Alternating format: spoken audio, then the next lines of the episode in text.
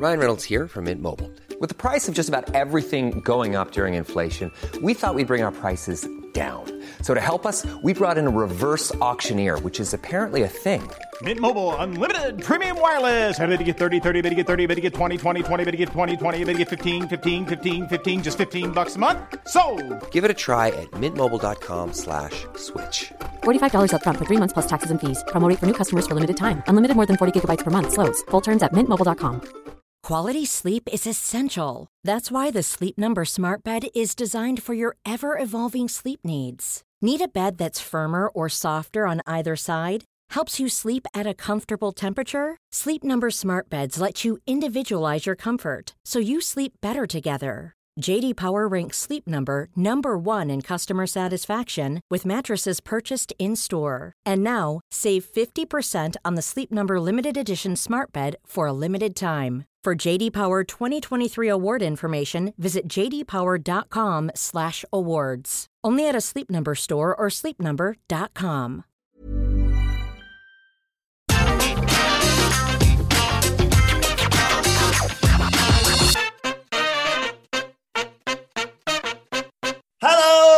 And welcome to the SmackDown review. I'm Adam Wilborn from What Culture, joined by the Dudley Boys of What Culture, Michael Hamflett and Michael Sidgwick, here to review everything that happened on Friday night's episode of SmackDown. But before we get into it, if you're a fan of this sort of thing, make sure you subscribe to What Culture Wrestling on either iTunes, Spotify, wherever you get your podcasts from, for daily wrestling podcasts, where we not only review SmackDown, but also Raw, NXT 2.0, AEW Dynamite, AEW Rampage, pay per views. We have interviews, roundtable discussions, and a round of the week complete with a bloody good quiz, of course, on Wrestle Culture. As I said, though, joined by Michael Hamflett and Michael to review SmackDown. What did you make of the show, Hamflett? Oh, it's a painfully average time to be a wrestling fan, guys. painfully average time if all you watches this. Um, you know, like the big angles are bubbling along quite nicely um, until a graphic of a match, a different pay per view, completely poleaxes one. And one of the few remaining hot characters they've got is going to be buried for no reason at a pay per view on Sunday. Uh, I liked that, I and I like, I should say, present tense, because I thought this continued the story relatively well, even though there's still huge, huge issues with it. I think I now like the um, Becky Lynch angle, and that's one of two main event stories on this show, and that one hasn't been destroyed by a match that's going to take place for blood money. So, like, there's my positive. There's my positive take on the show overall. The main event scene still feels hot if you can completely detach yourself from the realities of it. Uh, a whole lot of nothing elsewhere. I, I, I don't think this is as great as a lot of people still think it is. No, it isn't. That's my take. yeah. In the interest of balance, because we're a balanced podcast, um, I thought the Becky Lynch and Bianca Belair thing absolutely sucked. Total, The giant key, what are you talking? It's total parody of everything that people have grown to just dislike about WWE. And I'm not saying there should be no such thing as heat. Heat is what drives the conflict. Conflict is what is, drives the wrestling. But come on, time and place. I just love the hmm. fact that for a split second, the how naive I am after all these years, when they did the handshake and that, you're not going anywhere, and Becky Lynch took a swing, I thought, oh my god, she's going to lay Becky Lynch out, and then I went, oh, what am I thinking about? She's in her hometown. Of course she's not. Of course she's the one who's going to be left laying. Uh, wasn't all bad this show though. I enjoyed parts of it. We're getting closer, Hamflett. It's, it, I mean, for me, Rey Mysterio was an arsehole on commentary. He wasn't, obviously, but in my head now, I'm booking it like that. And I enjoyed that. And another win, another win for Rick Boogs. And just inexplicably going back to Shinsuke versus Apollo. And I thought, oh, fair enough, you know, they're just running this back. I know you put on a face, Sidgwick, people got this. But what, let me finish. Because I thought, you know what? At least they're running this back and they're giving him a pay-per-view match. No, they're not. It's next Friday on SmackDown. Well, you know, I don't care. There's a lesson here, Bart. Never enjoy things. Uh, anyway, let's start at the beginning of SmackDown. They recapped uh, Seth Rollins trying to murder Edge. And then, of course, the show opened with the bloodline coming out. Roman Reigns, the Usos, Paul Heyman, they walked down to the ring. It's great. This I was watching this sort of late on Sunday after a busy weekend. Ah, I saved about five minutes here. so I was like, skip, skip, skip, skip, skip, skip, skip. Right now they're in the ring now. They've got a microphone. Fair enough. Uh, they recap everything that's happened, of course, with Brock Lesnar and Finn Balor as the demon returning.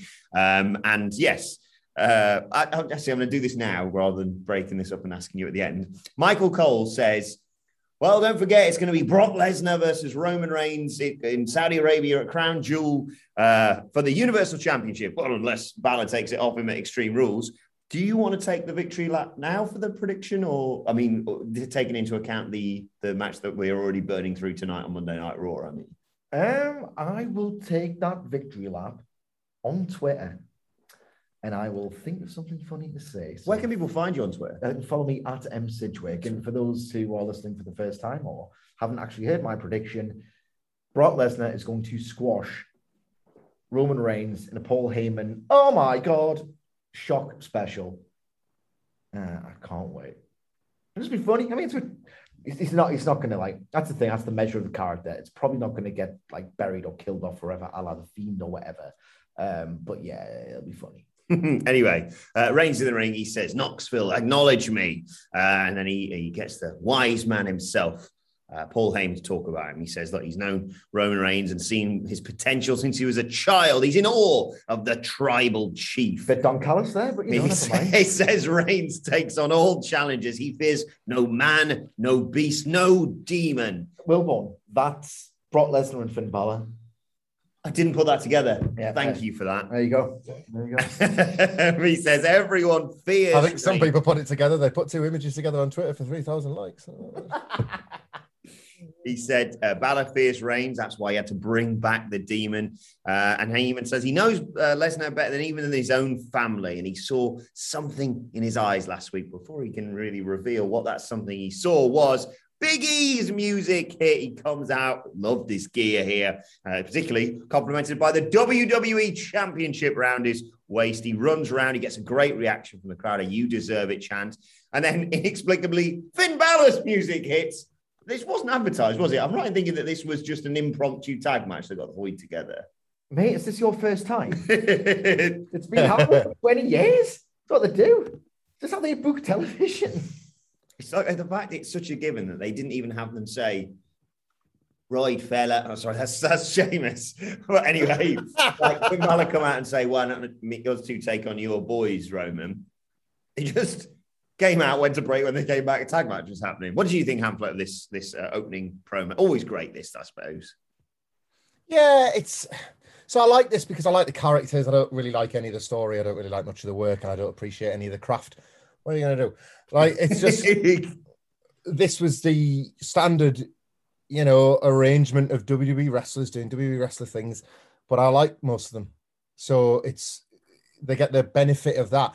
I really like I kind of overstate this. The that um that crown jewel graphic that dropped on Friday, and there's tremendous Photoshop, and I wish I could remember the person, but um I'll try and track it down and then tweet it back out. But we had a good laugh about that. And it was at that moment I realized that Sidgwick was bang right. I put him over as such for this as well about this squash that is going to occur. Um, all the praise I'd had, and I've had for, and they're really good at establishing B show opponents for Roman. You've got to make people believe for one night in a random month on a show that nobody cares about that Roman Reigns might lose. That's a task of this title run. And they found another one in the demon. Big, big fan of that. And it's going to be important when Roman go when Roman rolls over the demon. It's not going to be important, is it? He's going to beat him easily in a match that we already can see the finish of a mile off because he's defending the belt on another show they put a poster up for. Like now it becomes blatant abuse of a character. And I know this wasn't it. I know this was Finn, and I know this was mostly a spotlight Big E. Kind of the Big E's Godfather gear, I suppose. You've got Roman as the head of the table on his t-shirt, and Big E's, you know, they, they like to do the thing where the two champions hold up belt, and it's this idea visually, at least, that they are like on the same level as each other. That certainly doesn't hurt Big E. Um, nor did the win in the bland match that followed. I like the people more than I like any of the lack of effort made to tell any stories between them. Sid, before I get your thoughts on this this opening uh, segment, I just thought as he was talking about it then, the result, the impending result at this weekend's Extreme Rules. Does the demon have a gag or no gag? What? You know, like Roman does his kick out and punches him between the balls. Oh, yeah. Does a demon? have a gag? I'm sorry, I know it's early on a Monday for this, but it's, it's been stuck with me all weekend. the demon, the demon's there like, I hit my coup de grace, and then he hit me in the gag. I don't know who's shot. I don't know who's not. That's an interesting question because that is like the ultimate Oh, you can fell any man Mm. with a quick sh- shot in the cock. It looked pretty ridiculous if uh, the demon's got a cock. It's maybe a supernatural entity. How you doing? Yeah. Um, What if his face? What if his face paint was all purple and veiny? oh, if only this was going down at the end of next month, and we could get Pumpkin Finn Balor. Oh, they'd really missed an opportunity there. They always do matches more than once. Oh yeah, fair play. Yeah, this isn't the first or the last. time. Yeah, you you've beaten the demon, but you haven't beaten the pumpkin. He's unbeaten. I mean, I told you, man, oh, the demon's going to lose when he's 40 years old. Like, he's not going to be a top rising star. It's not 2016 anymore. Just relax, guys. It's all dead and buried. Everything you watch. After the beanie you gave me at Extreme Rules, one thing I'm not, Roman Reigns, is ready to face you for Halloween. But I think I've got another guy. I think you know him. Jack O. Lantern. Top of the morning. Let's have a fight. Let's have a fight. Um, you could just do like blue paint this time. I'm a, I'm a SmackDown demon now. Father. What are we doing? What? Yeah, what do you mean? promos? Uh. Always good these, aren't they? Nah, I like him. I mean, I'm sick of him. Okay, fair enough. Uh, all right, let's talk about the tag match then. Uh, the Usos um, start off in control because, of course, they are. They're a tag team, not two blokes just randomly hoid together. Can they coexist? Um, but in the end, uh, Big E recovers. He hits that splash on the apron. That looks always looks great. Uh, then we go to a break, come back. The Usos have uh, isolated Big E. Jimmy goes for a splash in the corner. Big E gets the way, gets in Finn Balor, hot tag. He runs wild, but then Jey interferes, drags Balor out to the floor, and Jimmy hits that brilliant suicide dive onto him as his brother holds him there. Uh, he's got him. Jimmy's got him in a chin lock as we come back. Balor fights back, Pele kick. Big E does the the clapping from the ring uh, from the ring apron to get the New Day Rocks chant. He comes in, he, he completely runs wild, belly to belly suplex on Jey Uso. Uh, Jey Uso fights back, hits him with a Samoan drop. Big E fights back, uh, hits a splash on Jimmy. Goes Jey then goes for a crossbody. Big E gets out of it. Jey super kicks in. Balor piles in. Shotgun shotgun drop kick on Jimmy. Sling blade on Jey. Balor hits the coup de grace on Jimmy. Big E hits the big ending. One, two, three. Weird to pin your tag champs before they defend the tag titles next weekend. But a feel good victory for the new WWE championship. Yeah, I guess I could just do that on Raw on the show where he is. Yeah. um, where they probably should be reserving all of this because Survivor Series is happening in November and they're burning through the one thing that sells Survivor Series in September. So we'll probably have to do all of this again in November unless Brock Lesnar wins the Universal title, which is another reason why it's happening, brother. Oh, there's one thing I liked in this match, which is otherwise the usual structure and tempo of a WWE tag match. Elevated, of course, because all four of these men are great. It's like any kind of thought, like Finn Balor. And I think he's even said this himself. He was just on autopilot when he Mm. knew he was going nowhere on Raw in like 2017 and 2018. Um, he's actually having a little think about how can I do my moves in a different context and tell a good story and whatever. I really liked the bit when Jey Uso has got him by the hand, dragging him into that corner of the ring. So I've got a perfect counter for this, the Pele kick. Really enjoyed how he's integrated that spot in the context of the tag team match, which proves that he's a great wrestler in the tag team division, which is just as well because he's beat the tag team champion. It's like it's fine. It's one of those where I'm just numb to WWE's treatment of champions. I don't look at those belts and think you're a top star for holding those. You're an incredibly skilled person for holding those. I just think, well, it's your turn. yeah. It's your turn because the storyline's dictated. Um, so it's hard to get in. It's one of those, it's yet another thing that's just impossible to get annoyed by in earnest. How the Usos lost a tag team match and they're the champions. It's like, well, it's just what they do. Ah, yeah, nobody cares. Um, so it's, it's absolutely fine. The uh, hashtag for the uh, Newcastle House Show last night I had a. If you click on it and you just if you wanted to have a look at the results or like see the crowd or anything like that, just had a just had a bunch of kids, just having the best time. It really made you feel good. And within that, it did make you realize that like these kids were born to this version of the product, so they're never going to be bothered like that the tag team champions lost. I guess you know. Then like it's just it's all they've ever known. So like it beats the sense out of you of trying to explain it away anyway. You know, WWE don't care. So they're kind of allowing their audience not to be bothered either. The Usos theoretically have to exist to put over, let's say, the Street Profits. you know, Montez Ford is wrestling out of his skin at the moment for what you would assume could be a title change at Extreme Rules, or at least a, a big teased one. But they're just lost to like a makeshift pairing. So, like in our heads, that's like taking all the air out of the balloon. But WWE just don't see it that way. Uh, Reigns is watching uh, in his locker room with Paul Heyman. Not happy at the loss, of course, uh, but he turns to Heyman, wants an explanation why, you know, Lesnar had claimed that Paul Heyman knew he was going to be at SummerSlam. Uh, and Heyman's all uh, skittish and panicking, and he says, Look, Brock Lesnar fears you. So he, just made it up. He made that lie up, basically. Uh, and Reigns says, Is Lesnar going to be Extreme Rules? Heyman quickly says, Oh, no, no, no he's not going to be there. And Reigns says, Well, how do you know that? And Heyman says, Oh, it just assumes. Raymond, uh, Reigns menacingly says, oh, It's your job to find out. I don't pay you to just assume. And that was followed by Robert Roode versus Rick Boogs in another victory for uh, one of my new favorite stars of SmackDown. Uh, initially, uh, the Dirty Dogs used their tag team nous to take the advantage. Ziggler distracts Boogs that allows Roode to, to take control, hits a blockbuster, goes for the glorious DDT, but Boogs slips out, puts Roode on his shoulders, does a squat, hits a Samoa drop, and then hits his new finisher, uh, the Boogs Cruise, that power slam of his. Uh, before we get into the uh, aftermath of this Hamflett, Boogs just rolling on SmackDown, isn't he? He is. I mean, this is what the dirty dogs are there for now, isn't it? Is to try and make Rick Boogs look as credible as they possibly can. I, would like to do the post match if that's okay, because the match was so nondescript that I thought the post match was worthy of a bit of mention. Um, the boot from Commander Azeez was just incredibly welcome. I don't mind the Nakamura and Rick Boogs action, you know, like as mid card fluff. There are worse ways to use Shinsuke. There are worse ways to try and get Rick Boogs over.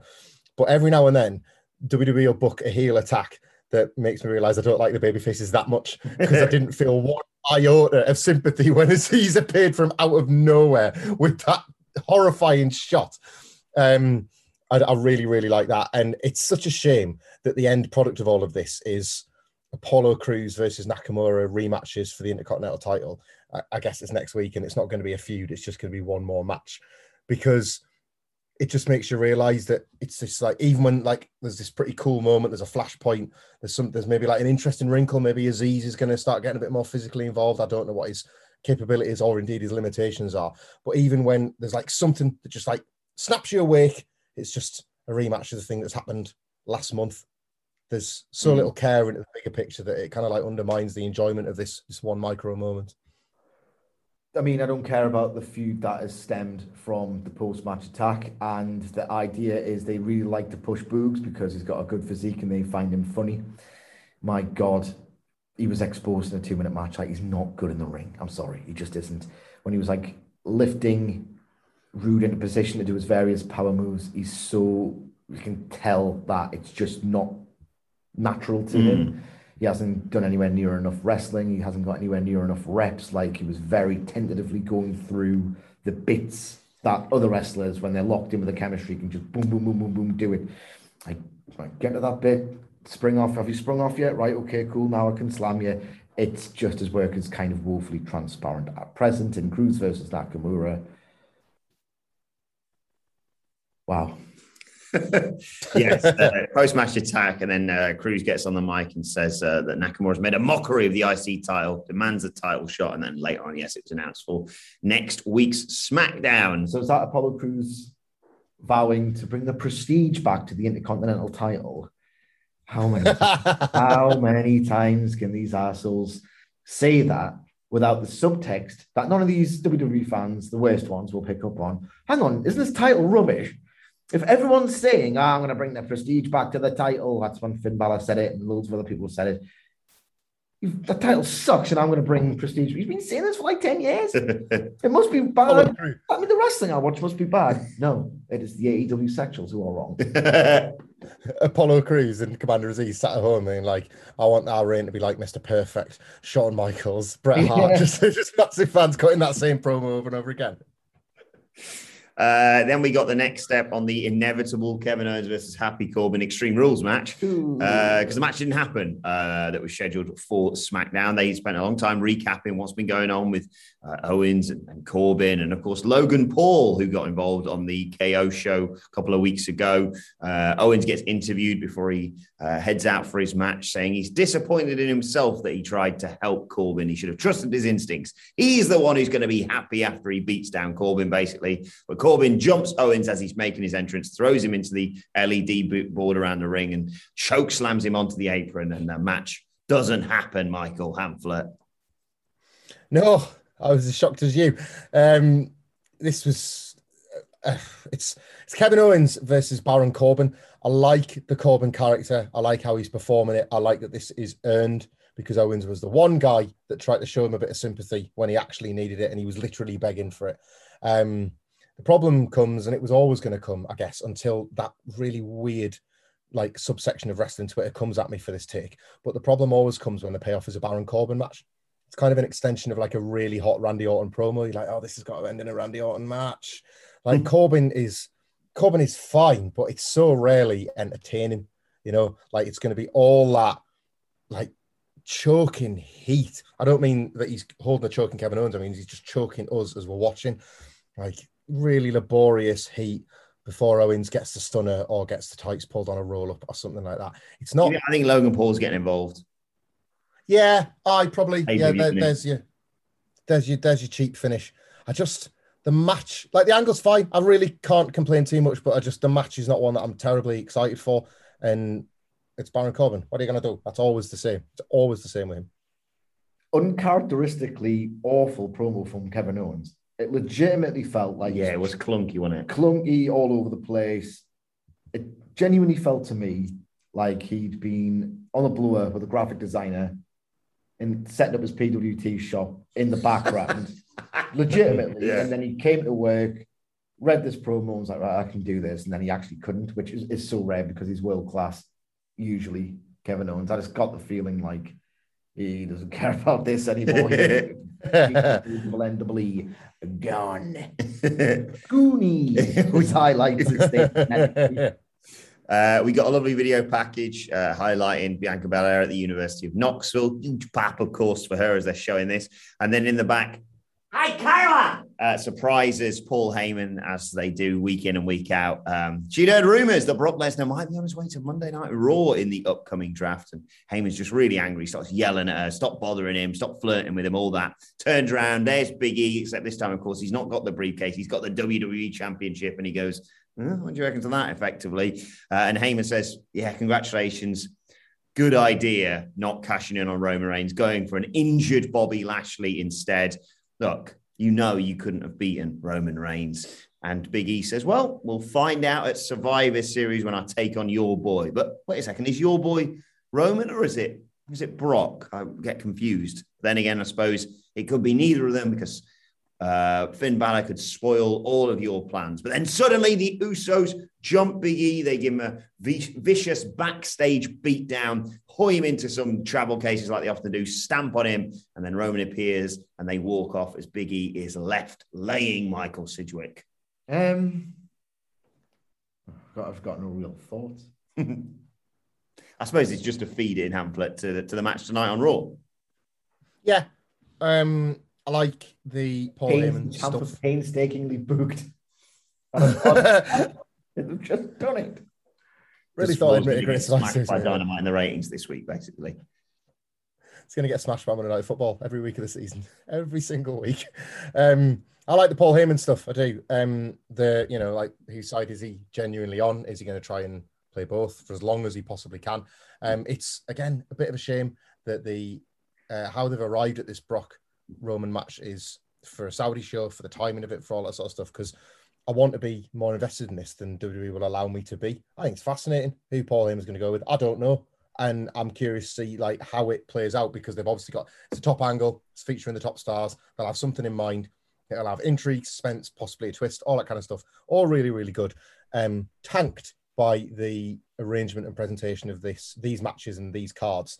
Um, I even like because well, I because I talked at length about it on a different podcast. I love the Bloodline and New Day. I think it's a really, really cool match. and it's going to go 25 minutes with no finish on on a Raw. um, desperately so, and I just like yeah, just I don't know, makes me feel a bit sad that these all these things are happening the way they're happening.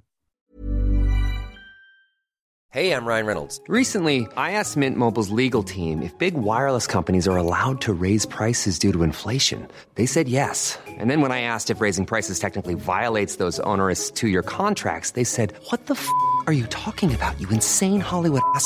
So to recap, we're cutting the price of Mint Unlimited from $30 a month to just $15 a month. Give it a try at mintmobile.com slash switch. $45 upfront for three months plus taxes and fees. Promo rate for new customers for limited time. Unlimited more than 40 gigabytes per month. Slows. Full terms at mintmobile.com.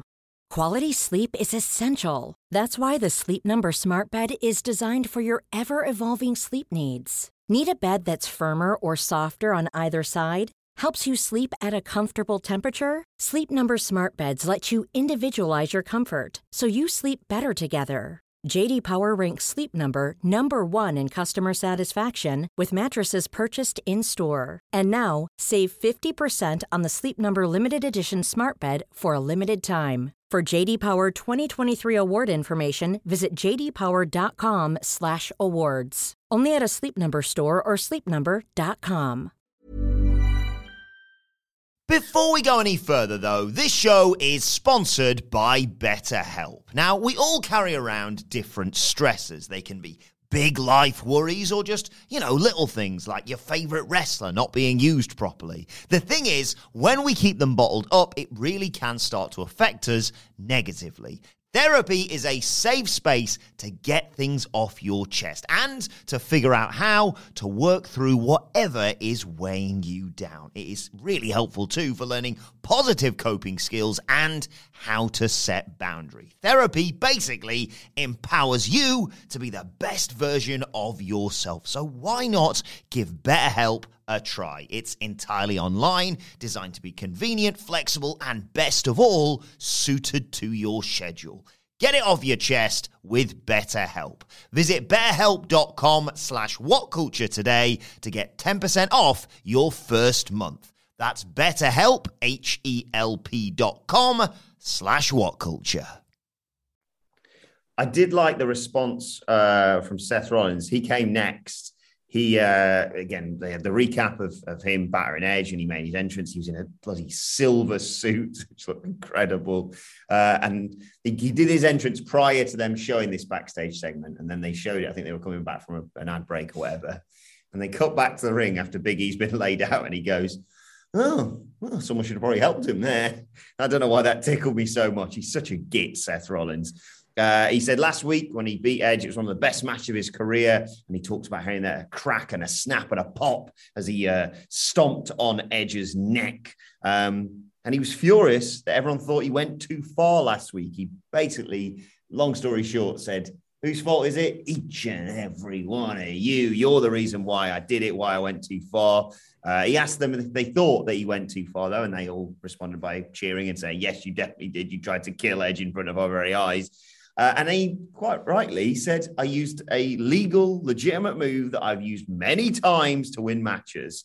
Um, he said, look, the fans goaded Edge into feuding with Rollins. He recapped, you know, all the Edge light stuff and the, the match at SummerSlam, all the stuff that Edge has done to him. And he's not finished with Edge yet. He pointed Oh, out, he ever is. he pointed out on NXT, forgot the 2.0, but pointed out on NXT that Beth Edges of the said he's uh, at home recovering, uh, and he said his, his Edge, Edge physically and mentally capable of returning to the ring. He saw fear in Edge's eyes as he was being led away on that stretcher, and he felt sympathy for Edge. And it's been eating up at him.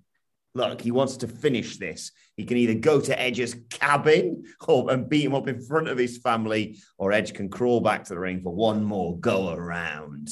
A convoluted, long winded way of getting to this, but I like the essence of the I'm trying to kill Edge stuff here, Hamlet. Yeah, I mean, I, I wanted him to get to the point, but then when he did, I wish he hadn't. Um, what is this going to be like a cinematic cabin brawl? Uh, Extreme Rules. Um, are we getting a legit one more match between the two when there isn't. I know like they've gone ones each, but it doesn't really feel like one's necessary. It's okay to do ones each if there feels like a defi- if there feels like a definitive winner, which Seth Rollins did last week. I thought there was a real opportunity that they missed. If I'm honest, I'd, it didn't have to be Rey Mysterio. It was just that he happened to be stood by the ambulance last week, but there was a proper opportunity. Rollins has found a bit of form again in ring. The character's hit and miss, but it always is with him. Um, to take any one of a line of younger baby faces who could be a bit of an advocate for Edge, just say, look, he was one of my heroes, and I thought what he did last week was unconscionable, and I want to fight you over it. And then Seth gives them a great match. Maybe they get a rub, and you know maybe somebody gets over out of this. And then when Edge does return, he's got a new ally on screen as well in one of the younger wrestlers that he can then give the rub to. You know, this all this sort of stuff seemed like such an opportunity, and it is something that they could maybe go to, but it now feels slightly blown by how heavy-handed they were in teasing a rubber match here. Not least because the attack felt like a write-off. It felt like we were getting the right that edge gone till I don't know Royal Rumble, something like that. Like it, it was following the same pattern as the Orton thing, but I don't think anybody was really against that. You kind of want to take Edge away for a little bit so he mm. doesn't become stale and stays special and all that. it's going to be hard to hate another Edge Rollins match. But yeah, I, I kind of felt like there was an opportunity slipping through the fingers here by insisting on going back to it right now. Oh God, I was so bored during this. Like, my God, it went on forever. It died a death in the crowd. One thing I noticed from this promo is that Seth Rollins failed to get an edge light, edge light, edge light chant going. He did the thing that mm. wrestlers do when they drop a word or a catchphrase or like an insult or whatever, and they want the crowd to start saying it so that then they can do, nah, shut up, shut up, shut up. And uh, no one said it because no one gave a toss about this promo because it was so long and intense and boring, and these stakes are so histrionic, life or death. Like, gives a break, man. I'm so bored.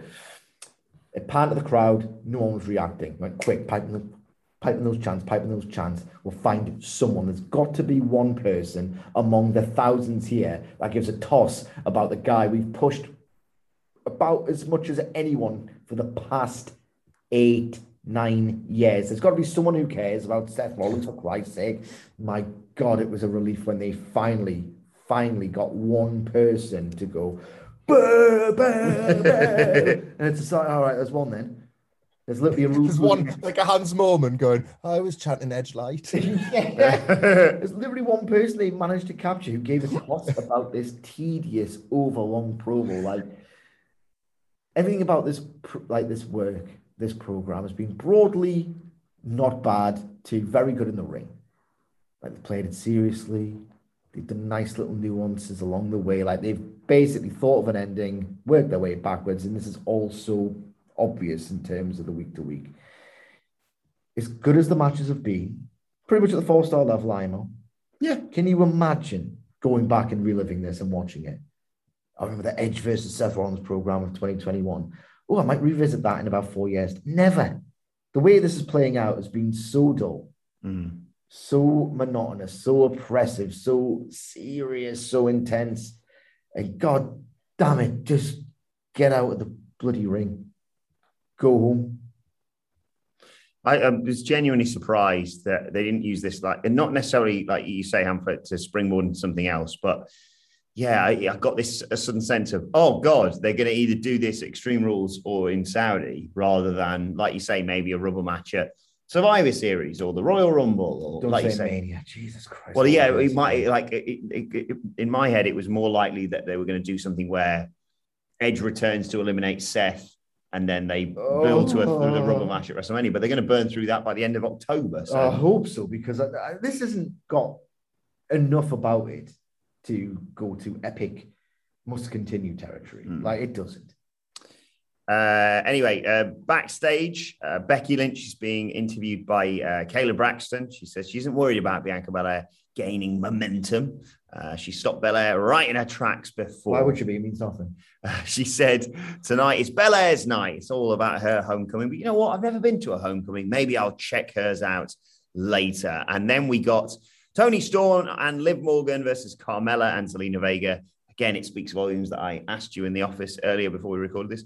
Was this Toni Storm's in ring debut for SmackDown? And you reminded me, no, she had that one match back in July or something. Uh, and this one didn't really count either because it went about two minutes. Carmella attacks Morgan immediately, uh, who's not the legal uh, party. She just gets knocked off the apron.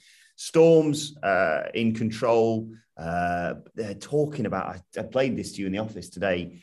They were talking about Storm, and I just hate how they, you know, it's our thing. What's your thing?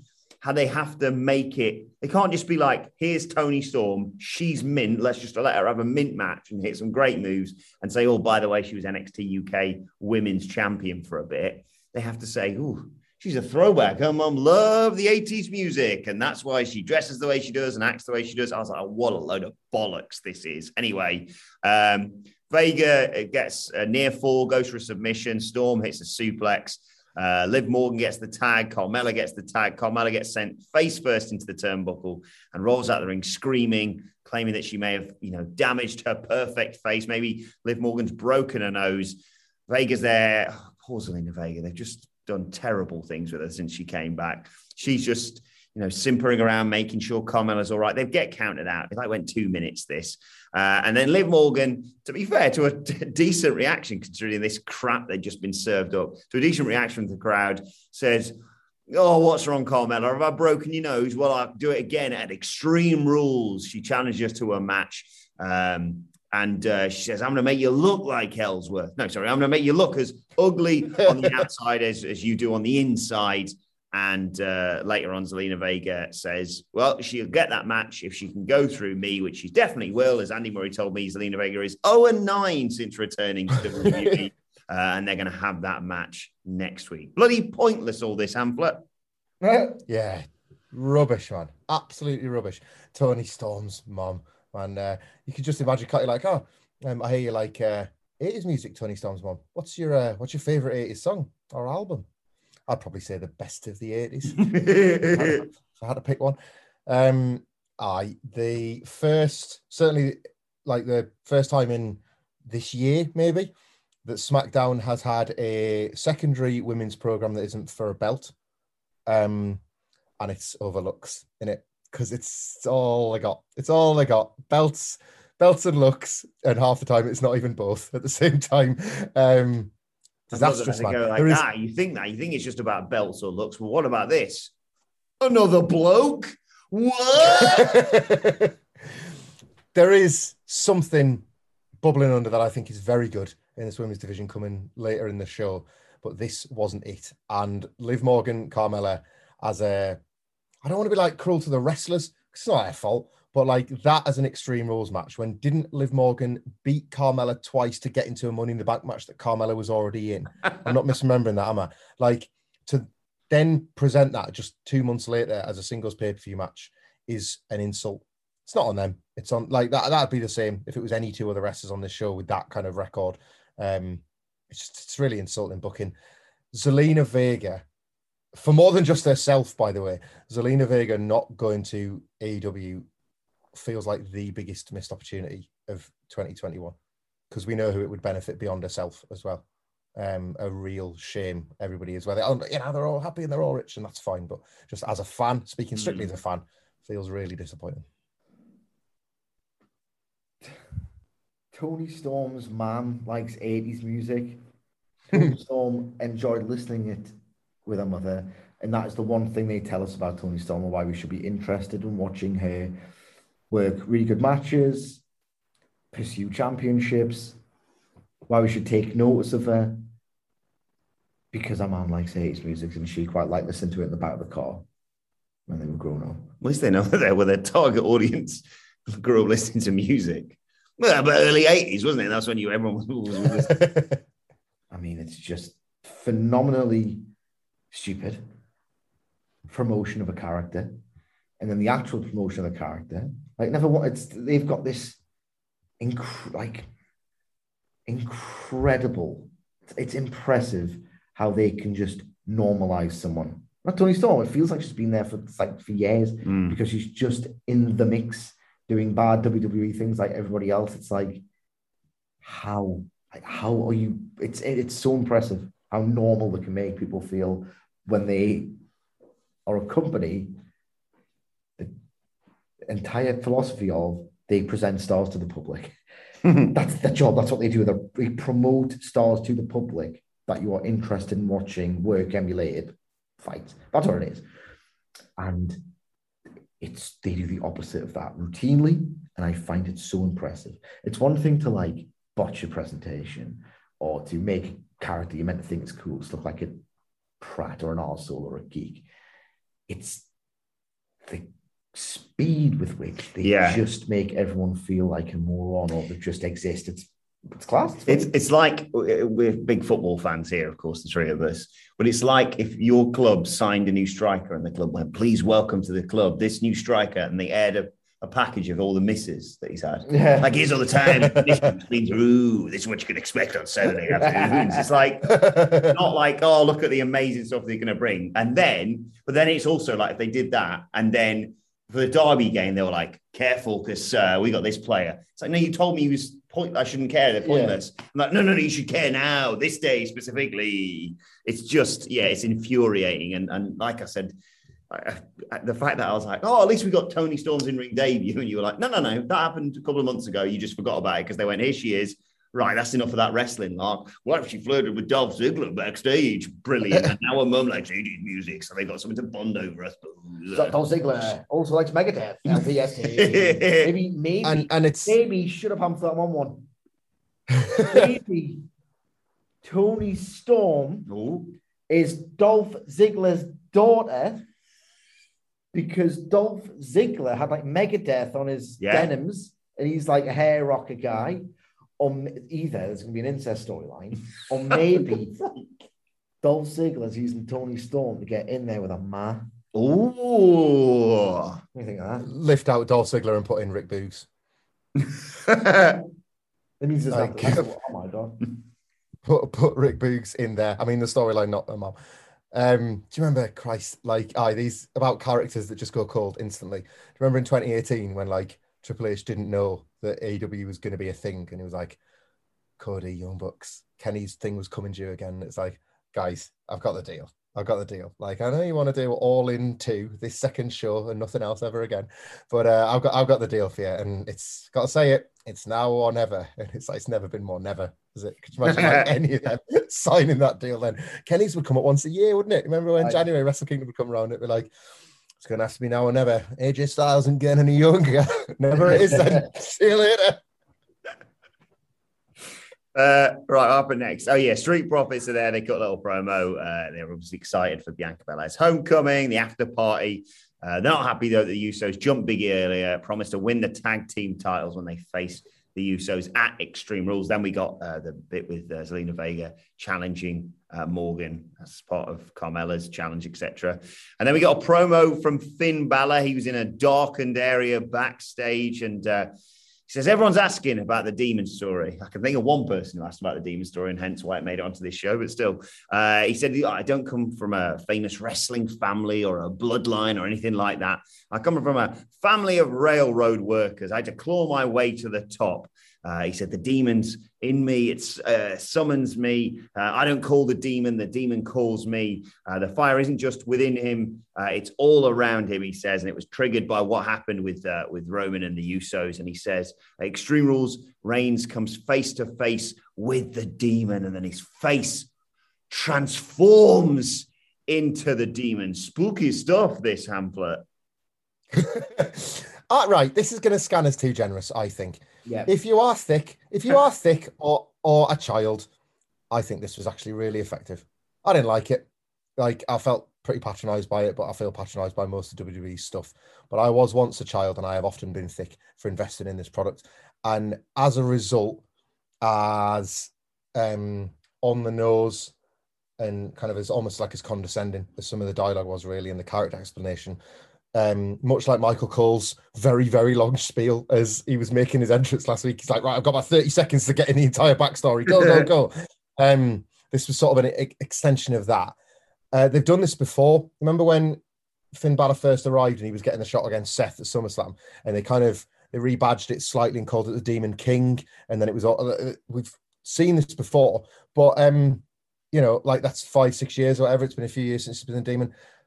Wasn't for me, but I could kind of tell who it was for and why they were doing it, and they were trying desperately to insert a bit of tension and drama in this title match next Sunday. So I don't even really hate them for that. I just the execution very evidently wasn't for me.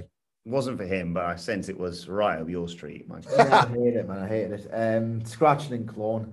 Like, I understand he's playing an entity here, who's transforming into an entity, but so you're not expecting like a naturalistic promo, the likes of which you never get on this frigging program anyway. But I just thought you're just saying words in a script. You're saying words on a script that has been written to add a tiny little bit of juice to a total formality of a match. And Hamflett put it best. This is just patronizing. Like I know exactly what they're doing. I know why they're doing it. I can't take any of it seriously. I can't take it seriously as a thing that someone is saying out loud using their own words, and it becomes an organic feeling thing in the process. Just in the bin for me. Is he showing up on Raw tonight for you, the demon? Okay. Okay. Uh, right. I'm gonna walk with you. Yeah, fair enough. Come on, man. Think of the ad rules. uh, Naomi is backstage. Poor Naomi. Uh, she confronts Sonya Deville, demands a match, quite rightly. God, we need her on this show. Uh, and Deville goes, Oh, look at the time. Ah, no time left. Um, Naomi's angry at this point. She shouldn't really, What's your problem with me, Sonya? She says. She says, Look, I've accomplished more than you have ever done in this company. She gets right in her face. She said, One way or another, I'm going to get this match. And she storms off. And then Michael Cole reveals later, Hamflett, poor Naomi got bloody fined. I like this. Is uh, is my faith going to be rewarded? No, reward my faith, Paul. Reward my faith.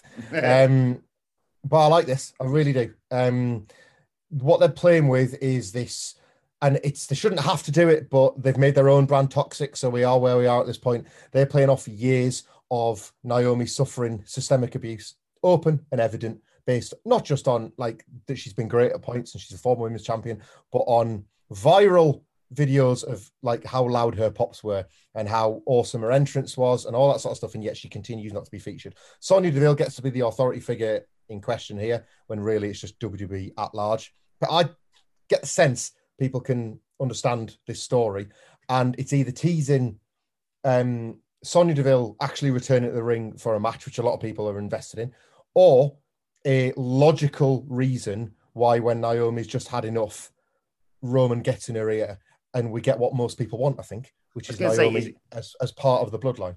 Is it too much of a stretch for me to think that when she said one way or another, I'm going to get this match because of the whole we the ones thing that they're doing with the bloodline? Well, that's a nice detail that I didn't even pick up on. Um, that, that would throw that out there as well to make it even clearer. Again, I'm in favour of. I do. I like it. I really like it. Um, they've not like hit you too hard with it. It's kind of just been one segment a week thus far, um, which is welcome because normally they overegg these things. I just, it's, ooh, I don't know. I worry that it's Naomi, so it won't end well for her again. They've actually got to see it through now because they've clearly set something up. Yeah, I hope it is you know, her joining the bloodline and doing something like that. But I'm slightly concerned it's going to be her costing the blue blend, blue brand and The blue bland. Yes. Bland, the blue bland. Get in. I love that Freudian slip because I know that's what that was.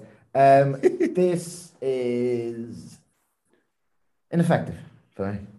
Like, it's a stupid premise. like, you're telling people on national television that someone you've hired for this amount of years, like years and years and years, is not good enough to be on TV. It's like, right, okay. I can half believe you. It's too, it's too believable, too much bloody perspective. It's too believable a premise. Um, I don't trust them to go anywhere with it because I've been watching the SmackDown Women's Division all year, and they don't do nothing with anyone. Really, like Toni Storm, the the plight of Toni Storm. So how can I watch that and then watch this and think, oh, well, that won't happen? Yeah, fair. Uh, right, we got another Dominic Mysterio Sami Zayn match, but this time Rey Mysterio was on commentary bitching about his son the whole time. Uh, Dom wanted him to stay in the back, but Rey has to make it all about him, doesn't he? Uh, Zayn immediately uh, jumps out the ring. George acts with Rey, distracts Dominic. Uh, Zayn uses this to take advantage. He uh, goes for a top rope arm drag, but gets crotched by Dom. Uh, sends him out to the floor, comes out with a crossbody. Um, when we come back from the break, Sami Zayn's in control, but Dom fights back. Near fall on Zayn, 619, goes up top for the frog splash whilst he's setting up. Rey's, meh, meh, meh, won't bloody shut up. Oh, hurry up, son. I'll do it quick. Oh, piss off, dad.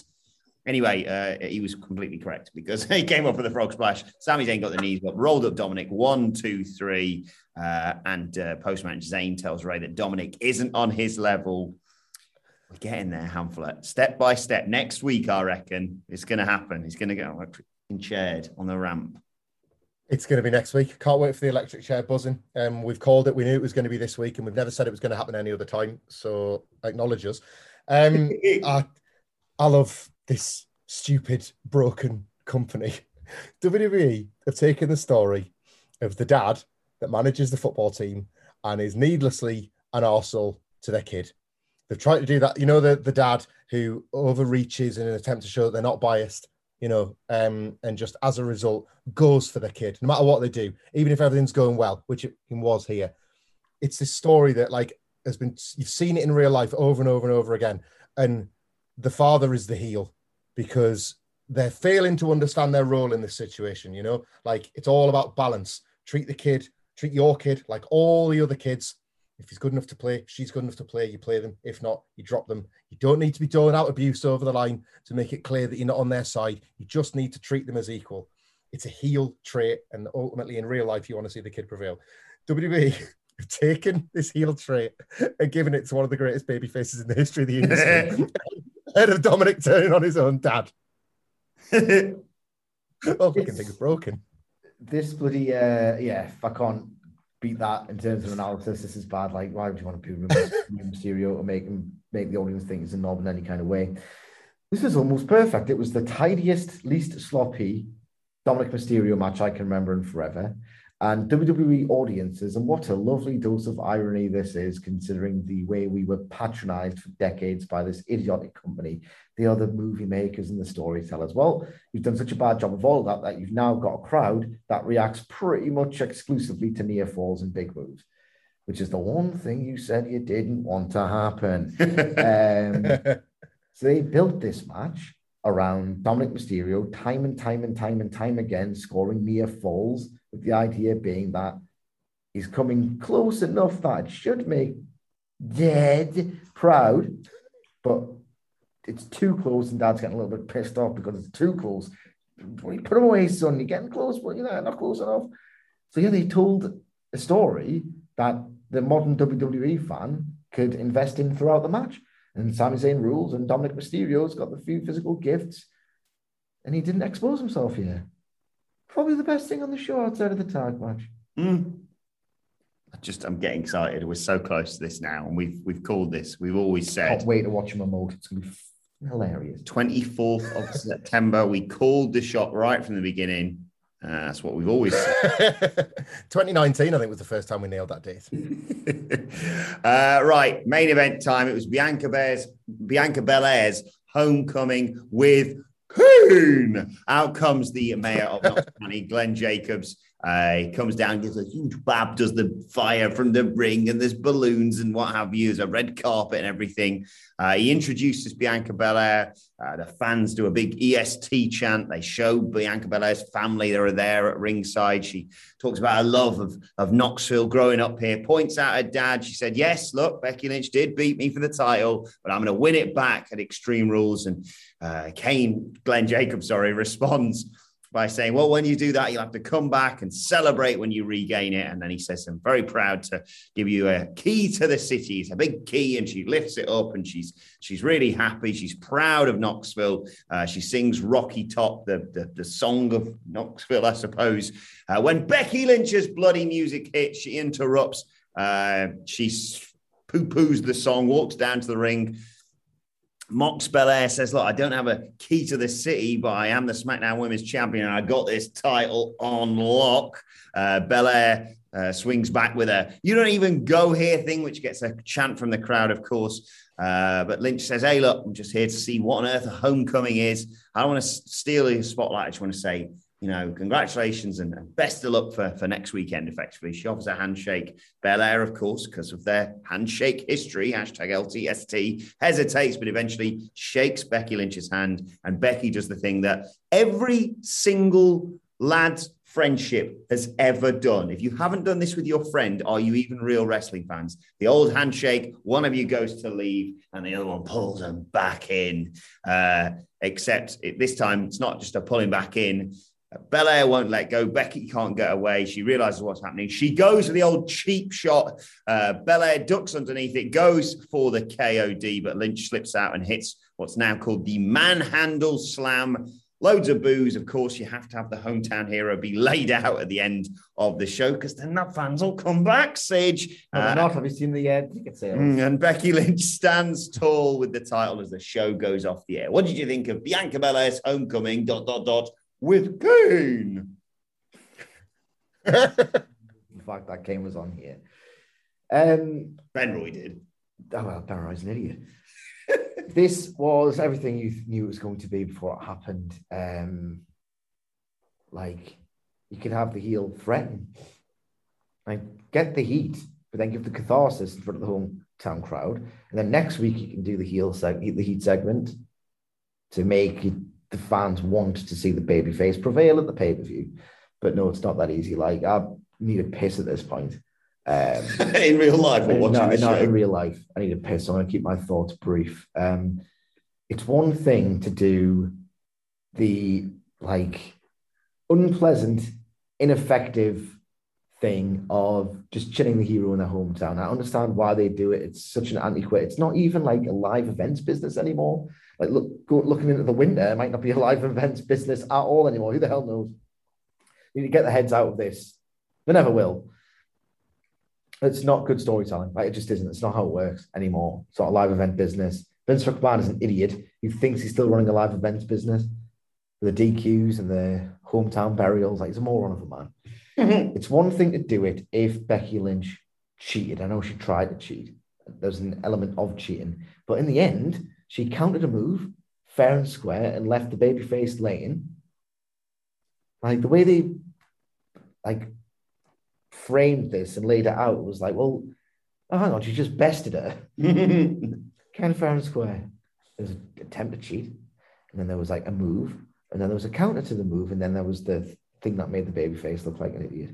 This company is inept and spiteful and boring. I completely agree, obviously, philosophically, with this being a disastrous way to use a hometown star. And it's just another thing brought into focus by like AEW doing it right every single week. You've seen the amazing pops that all the hometown guys have got. We've seen, I think Cedric, you might have said this in one of the reviews, in fact, that it feels like it's building to MJF being the first to get booed and hated in his hometown. So even that they, they're using the fact that like they're so pro hometown guys that it becomes a storyline within itself because it's such a smart way to treat these guys, even if it's just for one week at a time. So we've known this has been a problem forever, for as long as frigging Vince McMahon was wearing Jim Ross's hat and shoving his face into the anus of the Undertaker. We've known that you shouldn't be burying your hometown stars. Um, so I'm not in favor of that, but I just again, it's like the it's the pamphlet faint praise SmackDown review. I just liked some of the individual performances here and there. Um, I thought Bianca Belair came across fantastic in front Yeah. of the crowd when she was permi- when she was permitted to be the hometown star. She didn't just feel like somebody stealing a hometown pop. She felt like the hometown star, and that's a big difference. And I think that's in a company where so few wrestlers are given any agency. I think that's good. I thought for the first time in about three years, Becky Lynch had patter. Like funny, sing, coming out singing the Rocky Top was good, and like I don't think that um title on lock thing was scripted. Didn't feel it, and if it was scripted, he didn't feel it. She delivered it convincingly. So I kind of I kind of believe that like she was having a bit of patter again because it was woeful for the longest time from Becky Lynch. So I got a bit of enjoyment of that. I didn't like Kane, like much like half the residents in Knoxville during the pandemic. I can't take Kane seriously without a mask, so he didn't do anything for me. But like it is becoming of like, yeah, the key to the city stuff's pretty cool. Like having the benefit of a mayor there that's this like well-known wrestler, you do that sort of stuff. So that's quite that's sort of ideal, you know. So there was certain bits of this that I really enjoyed. Of course, you absolutely cannot um He's thought of praise something. the hometown heroes. I don't know, it's, it's so crap. It's mad. Now do it. Yeah, I've there's- got, I've fundamentally got everything's- to make a graphic with the big key being all elite next week. yeah, he's got us. He always gets it. Let's get the fuck out of here. Okay, fair enough. Let us know your thoughts on SmackDown on Twitter at What Culture WWE, where if you want to mock up the big key is all elite, I'd love to see it. Uh, you can follow all three of us on, on Twitter, of course. You can follow Michael Hamflett at Michael Hamflett. You can follow Michael Sidgwick at M. Sidgwick. Follow me at Adam Wilborn. Follow us all at What Culture WWE and make sure you subscribe to What Culture Wrestling, wherever you get your podcast from, for daily wrestling podcasts. Later on today, we'll be reviewing AEW Rampage and looking ahead to Monday night. Raw. right. the SmackDown review. My thanks to the Dudley Boys. Thank you for joining us, and we will see you soon. Imagine the softest sheets you've ever felt. Now imagine them getting even softer over time. That's what you'll feel with Boll and Branch's organic cotton sheets. In a recent customer survey, 96% replied that Boll and Branch sheets get softer with every wash. Start getting your best night's sleep in these sheets that get softer and softer for years to come. Try their sheets with a 30-night guarantee. Plus, get 15% off your first order at bollandbranch.com. Code BUTTERY. Exclusions apply. See site for details. Hi, I'm Daniel, founder of Pretty Litter. Did you know cats tend to hide symptoms of sickness and pain? I learned this the hard way after losing my cat, Gingy. So I created Pretty Litter, a health monitoring litter that helps detect early signs of illness by changing colors, saving you money and potentially your cat's life. Pretty Litter is veterinarian developed, and it's the easiest way to keep tabs on your fur baby's health right at home. Go to prettylitter.com and use code ACAST for 20% off your first order and a free cat toy. Terms and conditions apply. See site for details. Hold up. What was that? Boring. No flavor. That was as bad as those leftovers you ate all week. Keke Palmer here, and it's time to say hello to something fresh and guilt-free. Hello Fresh. Jazz up dinner with pecan-crusted chicken or garlic butter shrimp scampi. Now that's music to my mouth. Hello Fresh. Let's get this dinner party started. Discover all the delicious possibilities at hellofresh.com.